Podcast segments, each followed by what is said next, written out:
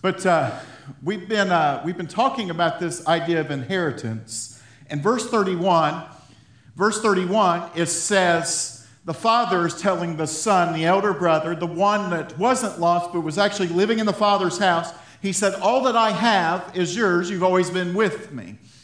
And the premise that we've been talking about is that too oftentimes in this space or in churches around the country, and I'm not being mean, I'm just pointing out an observation, that too oftentimes we do not realize what's available to us right here and right now and what we have for us. The father, the, the, the elder brother, he comes back and he sees that his younger brother comes back and he, he's, he's, he doesn't even celebrate the fact that his brother is back. He actually is angry because he's like, You never even given me so much as a young goat.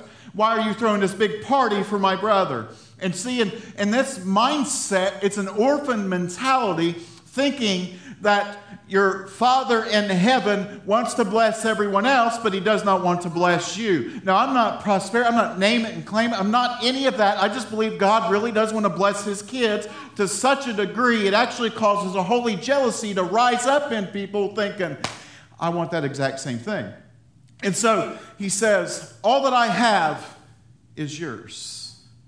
And when the Lord says, All that I have is yours, He really does mean all. He's not holding back. He's not saying, I'm going to give you a little bit, but I'm going to give you the whole shebang. He doesn't say that, okay? He says, All that I have is yours. Now, or what is it? First Corinthians or Second Corinthians 1:20 says, For as many as the promises of God in him, they are a yes and amen. In other words, Paul's writing, look, actually, the context of that verse is Paul actually lets down a, a group of people. He lets down the church in Corinth, and, and, and they're accusing him of being a liar, not fulfilling his promises. And Paul's like, Look, I really couldn't help it. I didn't mean for this to happen. But Paul's like, If uh, Paul's basically starts goes in this great big thing, gives them all his credentials, and says, "I actually told you the truth. I'm actually holding true to my promises." But never mind that. If he says that it's a promise, you can take it to the bank. And so that would mean that every promise that's in the Word of God is a yes and amen through Christ Jesus, which would mean that there are not a few promises that are for me that aren't for you, and vice versa. You don't have certain promises that, you know, He has plans to give you a hope in the future. That doesn't count for just some of us. That's for all of us, right?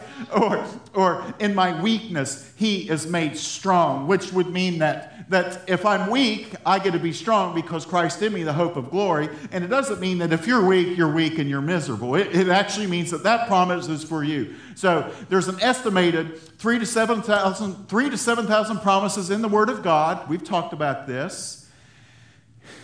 And they're all a yes and amen through Christ Jesus which would mean, which is wild when you think about it, by the way, that there's three to 7,000 promises in here, and they actually are applicable for each and every one of us. That's really, really cool. He's not holding back. He is not holding back. Now, we're going to look at this. We actually looked at this next verse. We looked at it, uh, it was the first one. We looked at it on a Friday night, and it's 1 Peter 2 9. And it says, But you are a chosen race, a royal priesthood, a holy nation, a people for God's own possession, so that you may proclaim the excellencies of, of Him who has called you out of darkness into His marvelous light. We said, chosen race, you've been elected, and all that stuff, but you're a royal priesthood. Your royalty. I actually loved it this past week. I had several texts, and, and at District Assembly this past week, I had several people saying, I'm royalty. And and it's just this beautiful picture that, that when you come into the kingdom of God, He actually gives you a new identity. That's part of your inheritance. you actually become the royal priesthood, which means that your royalty, which means you have access into the throne room. Because, and, and like, let's just say king and queen days, like if you weren't royalty, you had to have special invitation to come into the throne room, right? But the Lord says you're royalty, which means you have access to the throne room. And not only do you have access, but you're royal and you're a priesthood, which means that you have permission to minister while you are in there. And so that's what we do when we worship. We minister unto the Lord. And so we are a royal priesthood. That's part of our inheritance. Now, I say that if we are royalty, then that leads to this next part, which is really what I'm trying to get to. Look at Psalm 2. Psalm 2, verse 7 and 8. Praise God. Thank you, buddy. It says, I will surely tell of the decree of the Lord. He said to me, You are my son. Today I have begotten you. Ask of me, and I will surely give the nations as your inheritance, and the very ends of the earth as your possession. So he says, I will surely tell of the decree of the Lord. What's the decree of the Lord? It's the Lord standing up, just like when we did our declarations. It's, it's proclaiming something that is true. And so the Lord, if you want to picture it literally, the Lord said, Today you're my begotten son. You're my begotten daughter, right? You are, you are mine. You belong to me. Okay? You belong to me and I belong to you. It's like Song of Solomon. I, I belong to my beloved and my beloved is mine. It's, it's, that's our identity as a son and daughter. So the Lord stands up and the Lord decrees, He declares, He proclaims. And there's power when we declare, by the way. When you declare, and that's why we've been doing this, when you declare the Word of God over your life, it begins to shift things.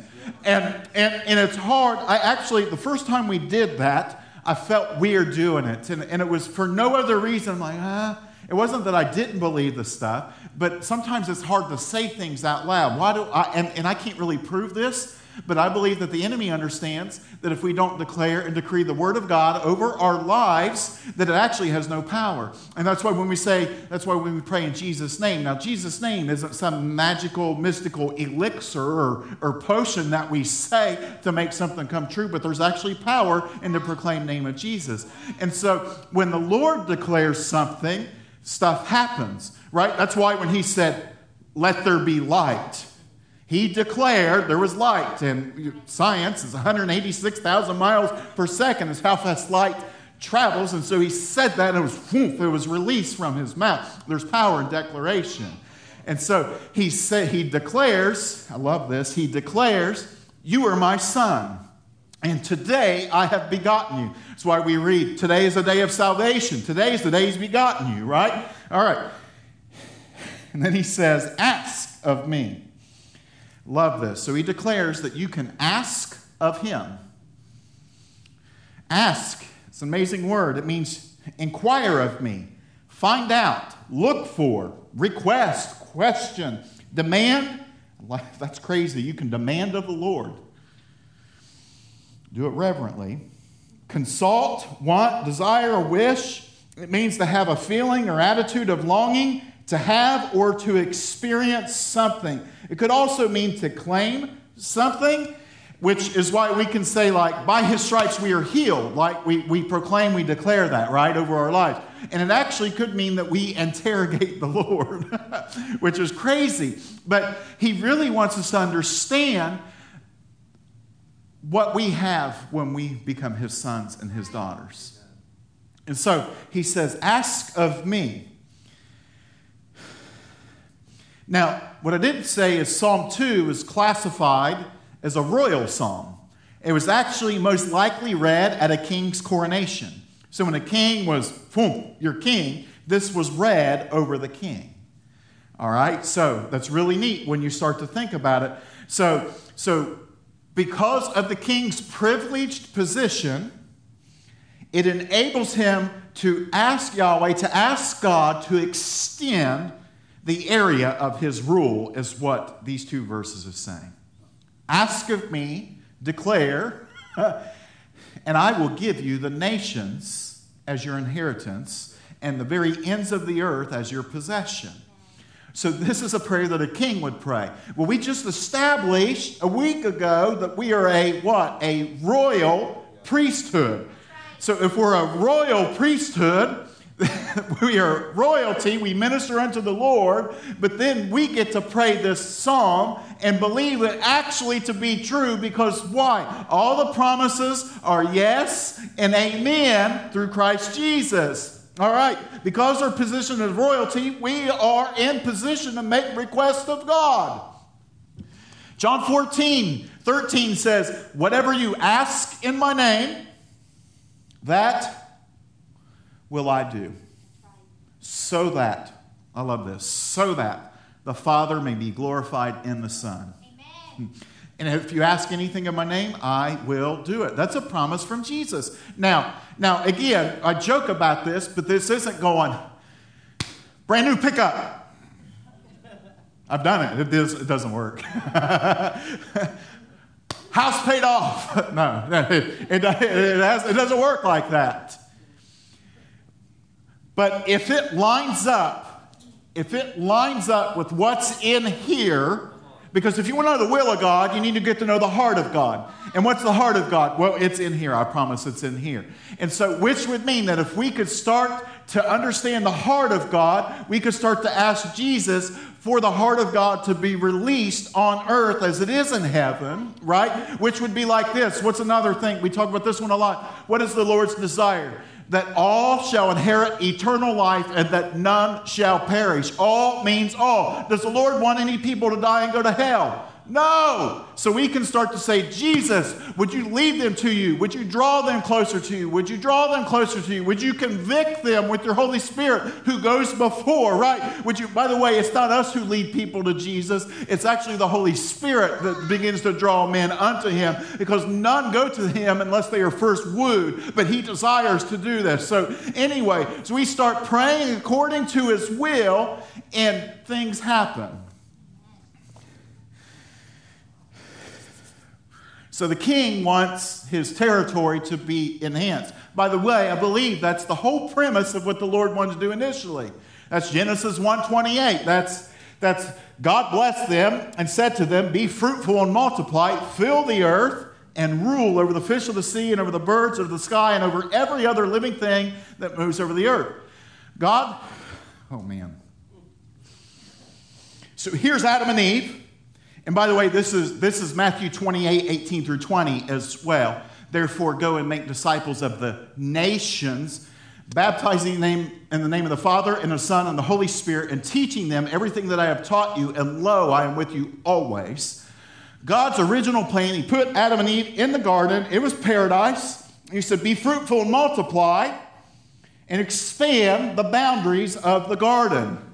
Because we knew that before this happened, now this is a little weird, but it's okay. It's River City. So before that happened, before that happened, we understand that Satan had fallen and the angels, there was that war, and he got cast out. And so here's the garden, this perfect place, and the Lord says, Be fruitful and multiply. And it actually says the garden was in this hedge. And the Lord wants those hedges to be expanded. What does that mean? It really means that the Lord says, Take back what is rightfully mine. All right. He says, Ask of me, and I'll give you the nations. So, what do I believe? What you're like, where is he going? In our context, I believe our inheritance is Louisville. And I say that with fear and trembling because I'm looking at a, a, we are growing as a church, right? The Lord is moving and and it's so incredible. But it's like, how can we ask for a city when we're this in number? Well, the Lord said to. he said to. Listen, he says, Ask of the nations, and I will surely give.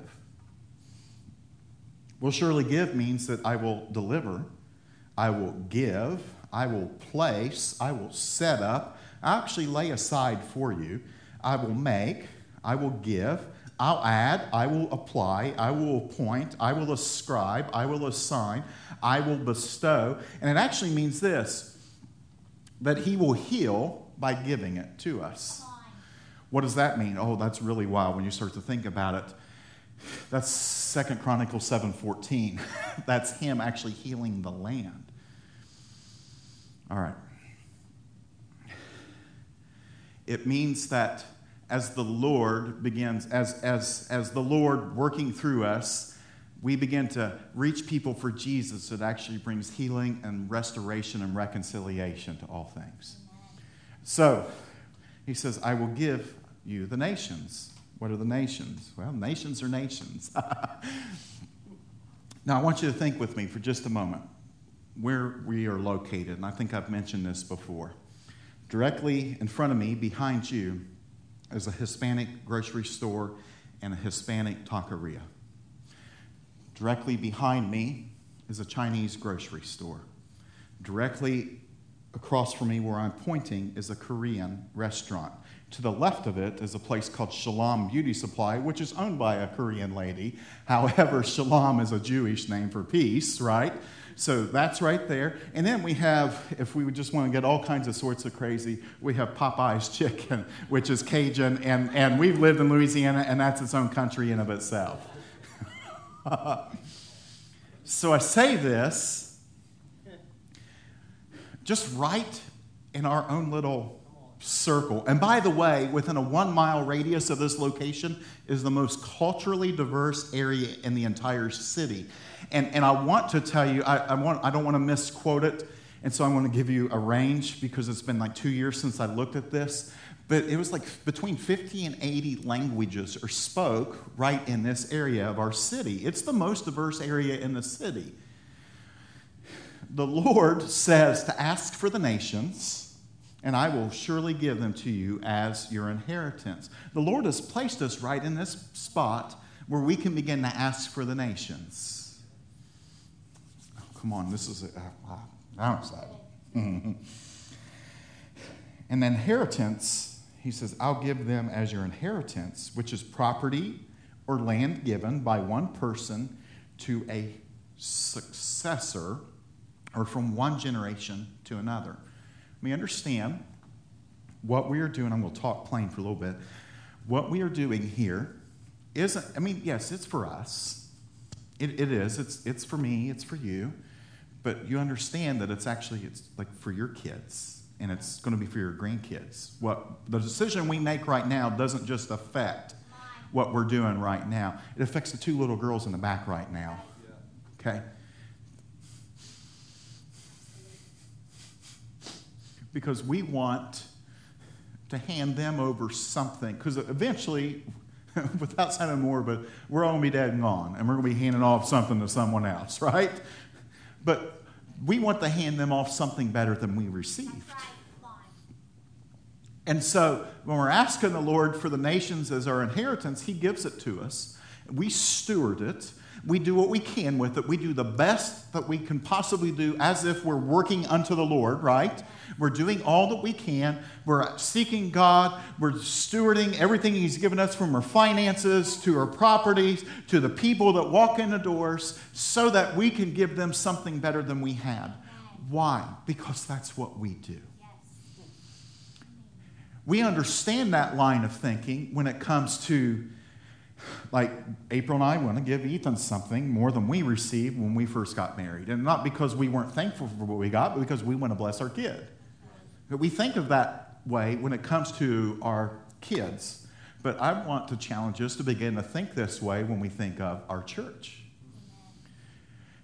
We've, pa- we've pastored three established churches before we moved to Louisville. And the oldest one was 100 years old. And then the second one that I had pastored was 80 years old, and then the other one was uh, between 70 and 75. It was right in through there. I think it was almost 75. And so we were there. Uh, you understand, I'm not 75 years old. but you understand that people, well before I was even a thought in my mom and dad's life, made decisions that affected me. And so the decision we make here affects, affects the inheritance we give our kids. All right? You understand where we're going with this. And so the Lord says, Ask of me, and I will give you an inheritance. And when the Lord gives us an inheritance, our job is steward that inheritance for blessing and for increase so that we can pass that on. We say stuff like this that I desire that, that, that I pray this, that my, my ceiling will be my son's floor meaning that he starts off where I finished. he doesn't need to fight the same battles we fought. That's why we're contending for the presence of the Lord. We've, we've said here that we pray that our kids grow up in an environment where they don't know nothing except for revival, right? We're, like, like I pray that our kids and grandkids never know what a dead church feels like. I'm praying that my kids and grandkids don't, don't know what it's like to see people bickering and fighting. And, and now family members fight and argue and bicker, but they get over it as well. They don't split apart. They, they get over it and they move on. We're praying that they don't Anyway, you understand. He says, Ask and I'll give it to you. The very ends of the earth is your possession. The very ends of the earth means this it means essentially the extreme boundary place, a very distant place, both physically and culturally. So when we say, when the Lord says, the very ends of the earth is your possession. I want you to think as far as you can think. Now, we believe we've been called to have these little hubs of revival all over, all over our city. But what would it look like that over the next 10, 15 years, because the decisions we're making right now, that it's not just our city, but it's actually the state? Or it's actually the region.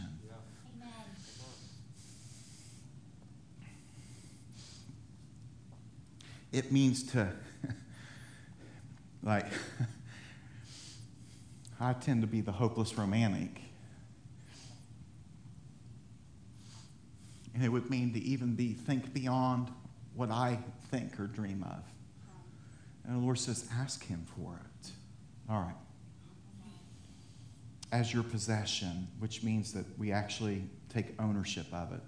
Which, by the way, like I, I read the news, I don't read the paper, I scroll through the news. I'll, anyway, hashtags are amazing. But I read the news and you see all the bad stuff happening in our city. And it's really easy, it'd be really easy to get discouraged, and it'd be really easy, like, I wish that the government would do something about it. And I understand that, but what would it look like if we began to reach so many people that we didn't rely on the government to bring wide city transformation, but that Christ in us, the hope of glory, began to usher in transformation. Right? So, yeah, I've got time. So, this is, this is what I want to talk to you about. And um, this is something we actually need to like be aware of what the Lord's doing. So, we've been in this space. Um, we actually got the keys in September of 16. And uh, did Friday nights up until just recently, and we'll do that once a month. But September 16, we were given the keys to this space, and it was a mess. It was really gross. Actually, Dr. Brian Powell said, What are you thinking? when I brought him into here. And I was just so, just believe this is where the Lord wanted us to start the church at. And uh, Thursday, I was with Brett, and we had a leak over there. The AC was leaking. No big deal. It happens. And uh, landlords fix stuff. And uh, I just happened to be pulling out and saw the maintenance man and the property manager were walking the parking lot. And they were talking about how they're improving the facility. Like at the end of the month, they're repaving and they're going to be painting and all this type of stuff and new roof, all this stuff. They're doing all kinds of amazing stuff because Jesus is still in the land. And he said, the property manager said, by the way, by the way, are you interested in the space behind you? I said, What do you mean? and essentially, the Taekwondo place that was directly behind us um, has become open. Now, you're like, well, they're on that side of the building and we're on this side. Actually, when you come in there where our cross is hanging, because we're sneaky, there's a door there that goes into their place and we hid the door. Okay? So he says, This place is available, and, um, and would you want it? And I was very candid, and I'm just being very candid with you. I said, Well, it would depend on how much because we're a small church and we can't afford a whole lot. And I'm not, I'm not being negative, I'm just being realistic with him. And he said, Well, the owner was here, and the owner of the property loves y'all's church. Poked his head in the door, saw what you did to the space, and has been told that you've helped clean up the area because it was pretty sketchy a year and a half ago with hypodermic needles laying all over the place and, and everything else. And I said, Well, yeah, I, I, I want to see it. And we are very interested. And so we went, Brett and I went on Friday, and we toured it. Now, it's gross. For lack of a better way, it is gross. I'm just. The same owner's been there for 38 years. Okay. Is it worse than this? In my opinion, no. okay, but it's, it's a lot of work. Well, they just cleaned trash out of it yesterday. They just cleaned trash out of it yesterday. I went in this morning. It's still pretty dirty, but so so we have this thing, and we went over there and looked around. Now, just and again, I'm just talking plain for a few minutes so we understand what the Lord is positioning us for. Is that between this space and where our kids are in the back, this is approximately 3,000 square feet. Okay? Space over there is 3,500 square feet. So we would be doubling our footprint and have access and not have to blow out a wall to get into that space. Which means that if we did something like this, that this would still remain the front of the church and we could walk right through to the back of the church. Logistically, what does that look like? Well, it looks like this. Well, one, we need to think not just of now, but the next several years, is what I'm asking you to do.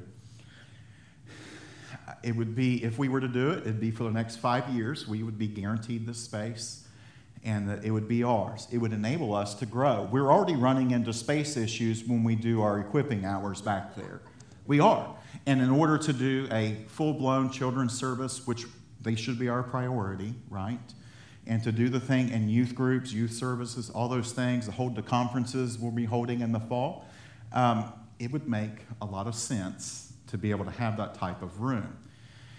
Now, again, this is more business, and I'm sorry, but it needs to be talked about. It would double the square footage. It would give us over there, essentially, you have another sanctuary that's over there, okay, that's actually bigger than this whole space right here.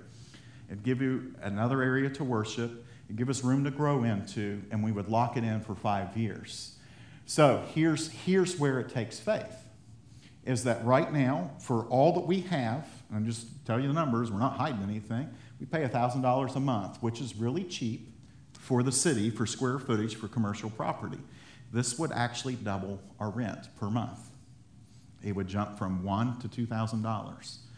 So, Jeff is our treasurer, but I kind of know our finances and know what's coming in. And, and uh, I'm just going to be honest, that is a stretch to afford, especially when we're still praying about selling the property out in Crestwood. This is what I believe. I believe with what we currently have coming in, that we essentially are running about five to six hundred dollars short a month, and I may be uh, give or take, but that's just what I'm estimating, and I'm trying to be conservative here. So this is where it takes faith on our part. Is that you know what that is? That's two to three families. That would be us reaching two to three families and believing that they believe enough in this. And I don't really preach on tithing, I just think we should give. But that would be two to three families getting connected and believing that they will give, and we would be able to afford what's behind us. Now, I don't like talking about this stuff, but it's when it gets dropped in your lap because this was not on my radar Thursday at lunchtime. but by Thursday at 5 o'clock, I was obsessing because that's what I do. And Friday, I was obsessing. you know, that's Brett and April both. I drove them nuts. Brett, bless his heart, was talking to me about all kinds of stuff. And he's like, What do you do this and this? And I know I was answering questions about the space that he didn't even ask. He's like, How much do you spend time reading the Bible? And I'm like, Could you imagine, Brett, what it would look like? I just, I just obsessing. But I say all that, we've been asking the Lord. We've been asking the Lord, bless us. We've been asking the Lord, let us reach our city. And we've been asking the Lord, like I've been praying, God, like one of the most difficult things to do is what if this thing grows? And I believe it's going to. And we eventually run out of space. Like then you got to talk about relocating and things like that. what if this locked us in for the next five years? And again, I'm hope, I hope you don't hear me trying to manipulate anything up here. I'm just trying to give you what the Lord has done. But this would enable us to lock into this for five years without ever having to relocate. Now, if we got it, it'd take a while to fix up because we don't have tons of money in the bank but to, to paint and all that other stuff, but it will come in. I just believe it. Uh, this morning we had a special gift from someone that doesn't attend our church. And I just thought, thank you, Jesus. You already know our prayers. So, so I want you to pray about it. And actually, at the end of service today, I do have the key. And I thought, I'm just going to show y'all. And you can see how gross and sketchy it is. But you can also dream with me because those of you that have seen pictures of what this looked like, you ought to be able to envision what that's going to be. All right? All right. So, last point. Yeah, the, the Lord, he's, he's really good. He's really good. And if we could have the faith that the Lord actually wants to blow through us and do something. Like, I am so thrilled for what He's doing, but this is just scratching the surface of what He wants to do. What would it look like? I mean, dream with me for just a minute here. What would it look like? What would it look like to have this parking lot full on a Sunday? I mean, seriously, what would it look like? What would it look like if we had to hire some policemen to usher in, you know, drivers? What would it look? Yes, woohoo! What, what would it look? What would it look like to see it plumb full of kiddos back there, right? What would it look like? What would it look like that when I get to be 60, 70 years old and, and we've handed this thing off to someone else, but to see them run with it, right? What would it look like to equip more and more pastors from around the country to be church planters and go out around our city? So you understand, I, I'm, I want us just to dream and have a little bit of faith. And it's going to be hard work and sacrifice. It will. But it'll also be worth it. This is the only thing that I ask of you because. Uh, eh, eh, this is our inheritance. But I want to read one more verse because I think this is the posture that we receive it in. Okay? Look at Matthew 5 5. Blessed are the gentle, blessed are the meek, and I've left my notes a long time ago. Blessed are the gentle, Blessed are the meek. Blessed are the humble, is how that could be translated, for they shall inherit the earth. You know what that means? It means this. We come in here, we pray, we ask the Lord to move. And like, I'm a ah, revival guy, but I'm, I'm also like, as much as I am in front of you, this is my heart right here. It's Jesus, you've got to do something. You've got to do something. Would you do something? I see people coming in the doors, and, and I can see it all over the face. They're hurting, they're broken, they're, they're struggling with stuff going on in life, God. And then I see it on people's faces out there. Jesus, would you move? Would you, Lord, you called my family here, and I don't even know, God, how we're going to do what you've asked us to do because I'm not smart enough. I'm not quick witted enough. I, I can't preach good enough. You know, I got all these things, God. We don't have the budget to do what you've asked us to do. But I'm asking you to give the inheritance that you promised me, that you've shown me. And, and so when we begin to ask the Lord to do this, we're not demanding of God, even though ask for the nations is a certain, that's my right. But I believe that we receive inheritance if we live our life on our knees. Now, I'm not saying you have to walk around your whole life like this but I'm saying that it's a posture of your heart that's bent towards God. Which would mean that as the Lord blesses us, we never take the credit. We never take the credit. You've heard me say if someone says you preach a good sermon, Pastor, I'll be like, thank you, right? I won't say that was all God because it'd be a lot better if God preached a sermon than if I did. But I will say thank you but we will acknowledge that everything that has happened is because the Holy Spirit has spoken to us and because He's empowered us to be able to do what He's asked us to do. And I am not content. I'll, say, I'll just be straight up. I'm not content. It's, I'm content with what we have, but I'm not content with us not reaching people with the gospel. Yeah. And we do that with humble and contrite hearts because that's what the Lord finds pleasing. And so, as we move forward as a church. It's Jesus. We have this inheritance. Help us to steward it well. Help us to do the things you've asked us to do. James tells us that you oppose a proud heart and you actually humble the proud, right? But help us to live in such a way that you're pleased with us and help us to live in such a way that others get to encounter you because of this. That's what it's all about. And so I apologize that this is a little weird and different, but it was really important because I believe the Lord's, like, we've hit this point where it's like, holy smokes, Jesus, you are doing something and you've presented something. I have a very strong opinion on what we should do, but it's going to take each and every person in this room to make it come to fruition. Amen. Amen. All right. So